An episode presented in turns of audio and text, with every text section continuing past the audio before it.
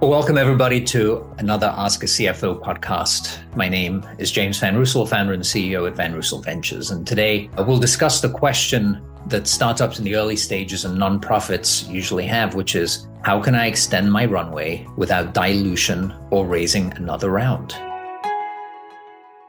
Now, there are three ways to really think about this and two of them are, are, very simple but but they're not. So the first one really is you can increase your sales slash revenues slash cash flow that's coming in. Now how, how do you do that? Typically if it you know a short-term crisis mode you do you know a cash flow generation uh, discount typically on your products or services that way you you're really pre-selling things that you will deliver in the future, which could be at a discount, but it doesn't have to be at a discount. So for example, you might want to service a client for a full year um, and you say, okay, well, you can have the contract for a full year. If you pay in advance, we'll give you 20% off. Many clients will say, that's great. I will take that. And that's a big prepayment.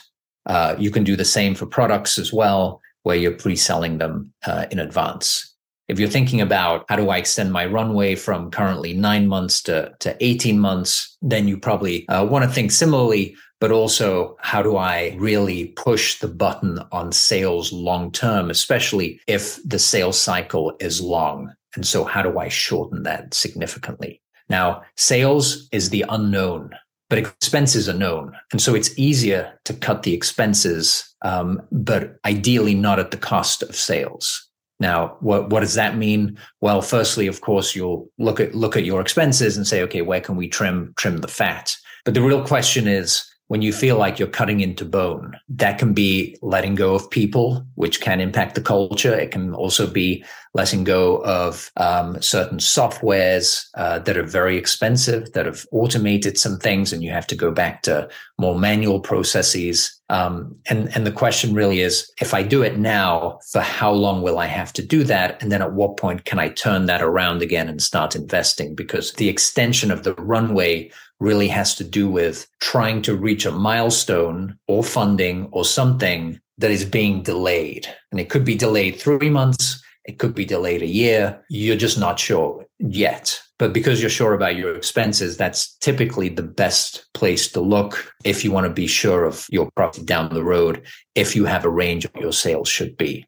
Now, the third way to do it, of course, is to raise money. If you want to avoid dilution, a good way to do it is using debt. Now, when you really need the cash, banks are not the best place to do it. So in advance of needing cash, it's always great to have a line of credit, have it as big as possible. And then if you can have a cheap loan at any point in time, that is also not a bad thing to have. There are many places where you can invest the money so you really don't lose the interest payments there. Secondly, you you can go with with venture debt if you're early stage. The tagline there is is that it's non-dilutive, although you will be giving up warrants, but the warrants really get paid out when there's an exit. And if there's an exit, there should usually be a lot of cash. So there's not a problem there. If you're late later stage, you're really looking at growth debt, as they call it, um, which is you know quite quite attractive. It is also non-dilutive. It will include warrants as well.